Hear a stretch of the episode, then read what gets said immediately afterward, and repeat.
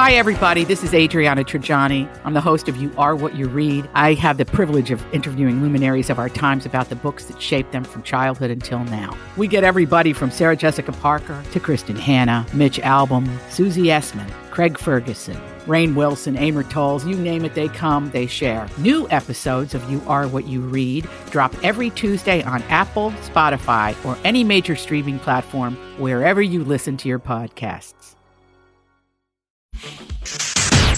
I got some new information. information, information. This is a My Talk Dirt Alert update. A quick look at what's happening in entertainment Real juicy.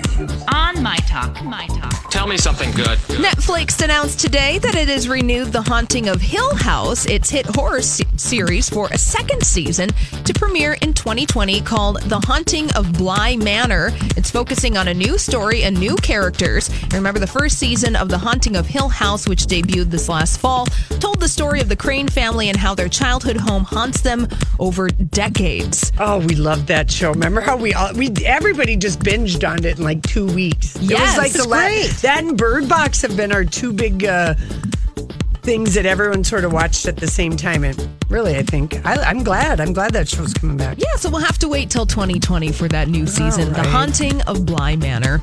And a notable obituary Peter Tork, the guitarist from The Monkees, passed away today at the age of 77. His sister, Ann Thorkelson, did not specify the cause of death to the Washington Post, although Tork had been diagnosed with a rare form of cancer a decade ago.